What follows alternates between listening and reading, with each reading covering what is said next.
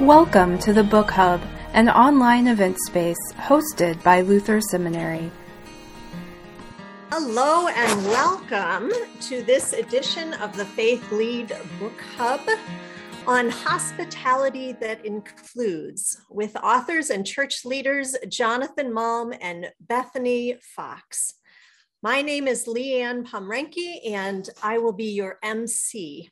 Bethany Fox is a Presbyterian pastor and founder of Beloved Everybody, an ability inclusive faith community in Los Angeles where people with and without intellectual, developmental, and other disabilities, as well as neurodiverse folks, lead and participate together.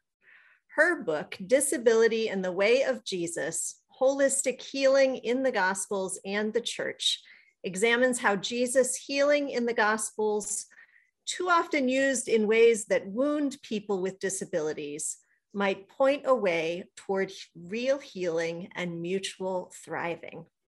Bethany, I cannot wait to hear what you are going to share with us. Take it away.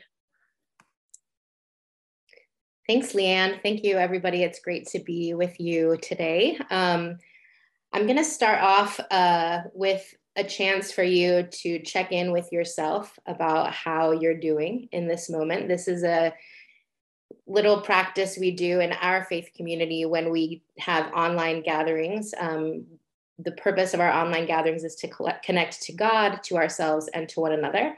So, this is kind of a way that we connect to ourselves and then share with each other. And um, at the beginning of our our times together when we gather on Zoom.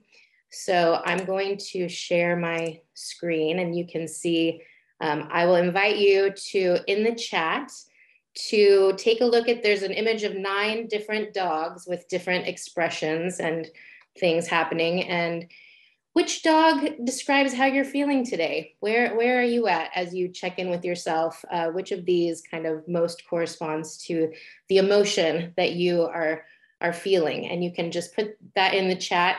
If you'd also like to put your name and where you're from, that's great too. Um, or else you can just put the number and then maybe a word or two about what you feel like that dog is capturing. Uh, for anybody who isn't able to see these images, I want to just describe what we're, we're seeing here. So, number one, we have a little kind of puppy who's black and brown and is running wide eyed and wide mouthed in the grass. Number two, we have a little dog with its nose poking out from under a blanket. Number three, we have a brown dog snarling. Number four, we have a very long haired, long eared dog uh, who is brown with a blue croc shoe on its head. Uh, number five, we have a little white and tan dog sticking its tongue out. Uh, number six is a pug wearing a striped shirt, maybe, and uh, looking a little bit uh, frowning or sad. Um, number seven looks like a kind of smiling, husky-ish dog. And number eight, we have a short-haired dog or hairless dog with a kind of wiry white afro mohawk going on. Uh, and number nine, we have a Rottweiler face with his eyes closed and tongue hanging out to the side. So um, let's see, we have a lot of different ones. Somebody's uh, feeling overwhelmed and frazzled, Susan, uh, number eight. Uh, number four, Carol isn't feeling well today. Um, I hope, does that, I don't know how the shoe on your head corresponds to that, but maybe it's just kind of being discombobulated. Um, Brad is filling at number seven. Number eight, a sense of uh, hecticness with Carmen. Um, Arlene is feeling number five. Uh, we have Karen, who uh, is also, there's a lot of number eights. A lot of people are feeling frazzled, wiry hair, hectic. Um, somebody's feeling chill, Gail in Concord, Massachusetts. Um, Wendy is filling number two and overbooked. So under, just peeking out from under a blanket. Anyway, feel free to read. I'm not going to read everyone's responses right now, but um, feel free to continue to respond if you want. But this is just something that we do in our community. And uh, one thing I want to just name about about it, besides it being like just fun and engaging and not just kind of sitting back and watching, which tends to be what a lot of church can feel like sometimes, um, is that it's multisensory in the sense that um, for people who don't use language, they can point to which one they're feeling like. And so if somebody's with them, they can say they're pointing to number six or something. Or if they can't really describe feelings, they can still say a number maybe or hold up a number. Um, or if it's somebody who uses a lot of language, they can kind of describe more. They can say, I'm feeling like number six because I'm just really sad. I had some bad news at work, or you know, whatever. They can give some more information. And then by doing a visual description, you're able to um, make sure that people who don't take in information visually can also participate. So um, just thinking through those things, this is just kind of a, an example, both just for fun, because it's like listening to someone talk for a long time just can get boring, but also um, to just give an example of how different kinds of multisensory activities can be fun and, um, and accessible to a broad range of people. so this quote is kind of what we've been getting at already. Um, and this is by Dr. Crystal Jones. I saw this on Twitter a number of years ago now, but it's always stayed with me. And the quote says, There's a huge difference between all are welcome and this was created with you in mind.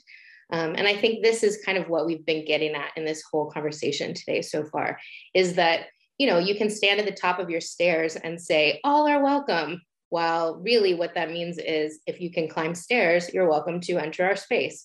Or all are welcome, but really um, if somebody can't really sit down for an hour and be quiet, they're not actually welcome.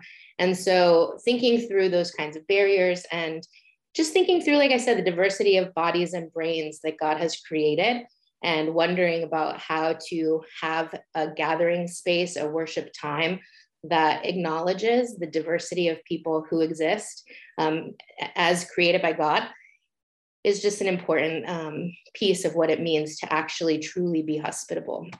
so, uh, before I continue with the slides, I want to just uh, say a little bit about why I wrote this book to begin with Disability and the Way of Jesus. So, um, I always make the joke that, like, if it was not heretical to have a favorite member of the Trinity, that my favorite would be Jesus. Um, but if it's, do you think it's heretical, then, you know, I don't have a favorite and it's really true. I love all the the whole Trinity, but um, I've always been a um, okay. I'm going to put the quote slide back on so people can see it while I share this. Um, so, and I don't know if maybe if one of the other co-hosts can type the quote into the chat, that would be great. Yes, I did. So you can grab it out of okay. the chat there too. Great. So I'm going to stop sharing this slide so that you can see me. But um, so we um so anyway as a jesus person i've always found a lot of my own liberation and i'm just i love jesus my life has been transformed by following the way of jesus and as i kind of got more involved in the disability community and got to know more folks um, with disabilities over time um, i realized that a lot of them were talking about how churches and christians who were attempting to follow the healing way of jesus in their theology and their practices were actually really wounding people with disabilities and they were experiencing a lot of um, pain at the hands of churches and christians who were thinking that what they were doing was healing in the in the way of jesus.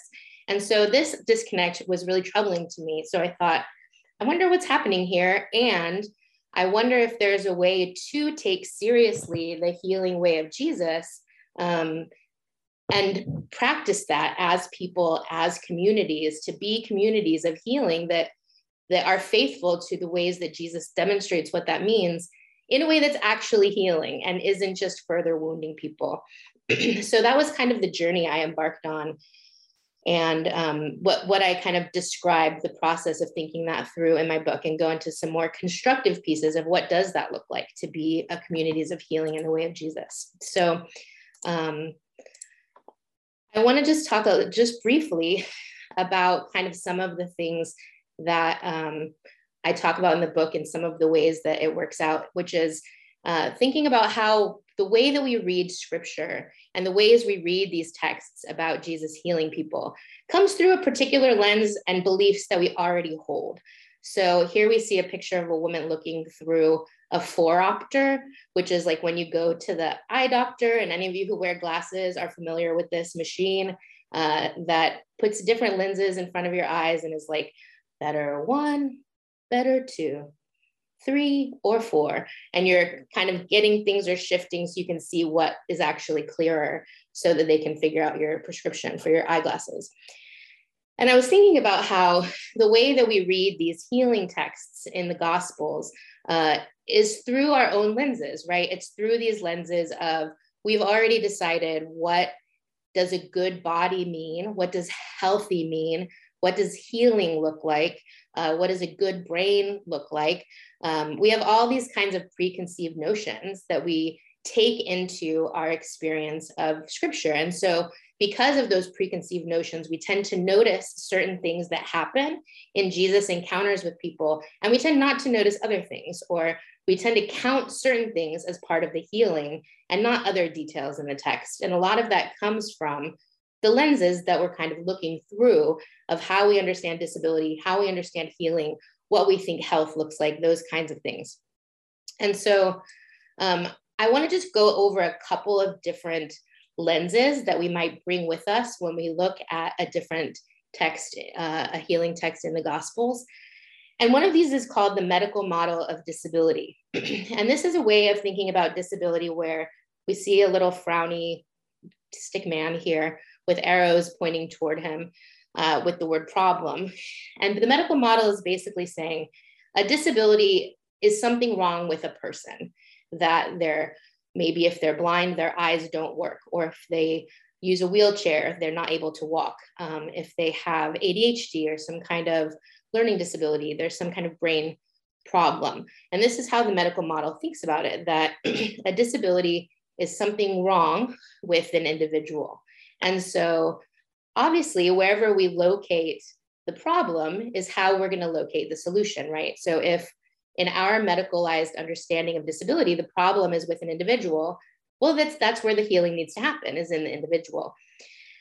So this is kind of the traditional view of how we think about illness, how we think about disability, um, that disability is caused by a physical, a mental, or sensory impairment, and that the individual is the one who is impaired, and that that's the location of the problem.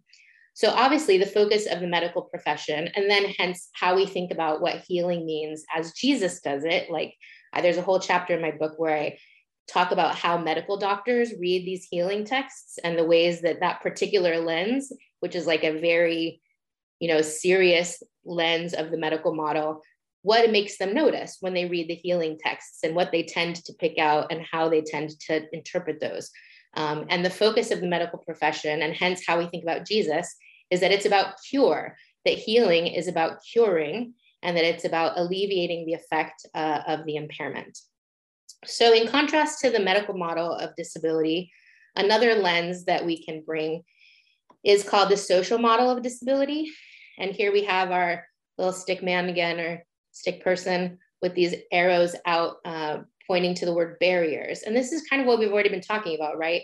That there's the idea that yeah, maybe this guy uses a wheelchair to get around, but the problem isn't necessarily in the fact that he uses a wheelchair, but it's in the way that we've constructed our social environment to not be accessible to people who use wheelchairs. Or maybe this person has ADHD, um, but the problem is in part the way we've constructed our educational system or our church services to mean a certain amount of focus and stillness for like long periods of time. And so the social model understands that disability is more about, or it's in conversation with the person's characteristics and how the world is around them. How do we even expect social interactions to go? What kinds of, this is really big in churches. How do we um, engage before and after the service? It's like a very socially intense time for people who um, maybe are not as skilled at just random encounters with strangers. All of a sudden you have to make conversation with a bunch of people you don't know and there's a whole list of rules about it. How far away you need to stand how long you're able to talk what kinds of topics you can talk about. Like there's all of these things that some of us might not have to think that deeply about how to engage those things. But other people are having to go through a whole list of like, and, and they might not get it right in quotes, you know. Um, and so they experience uh, issues, a lack of belonging related to these kinds of barriers that can be in church communities. So the kinds of barriers that the social model might point to are like the environment being inaccessible. So that could be the buildings themselves, the physical structures. Um, it could be that services are inaccessible, language, like there's a lack of captions or ASL, that sort of thing, um, or communication, just it's not happening in a way people communicate and learn and express themselves really differently. So if we're just sticking to like verbal practices, we're leaving out a whole swath of people. Um, and then organizations uh, are also attitudes of prejudice, stereotyping, and discrimination, right? Like, even if we're not talking about a flight of stairs, if everyone is kind of patronizing towards people with disabilities, um, that's not a very hospitable environment, right? And so those things are just as important um, as, as some of the other more concrete things. and then sometimes organizations can be inflexible in their procedures and practices. I'm sure you've never experienced this, experienced this in your church. Churches never struggle with inflexibility, but um, yeah, I'm being sarcastic in case you didn't pick up on that. So uh, it's definitely an issue where there's like a lack of willingness to change. So when we read the healings of Jesus, when we go to these gospel stories with these different things in mind, when we read the medical model, we pay attention, when we look at it through like the lens of the medical model, we pay attention to what the person can't do. They can't see, they can't walk, they can't hear. and so the emphasis then is on the bodily cure that takes place. We like kind of make healing and curing as synonyms. And so that's what we tend to see. Um, and we think the whole story is basically about the fact that the guy was blind and then he, he could see. But if it was really just about that, it could be about 20 verses shorter, if that's really all we were trying to get to in certain texts. So, why are there all these other things included?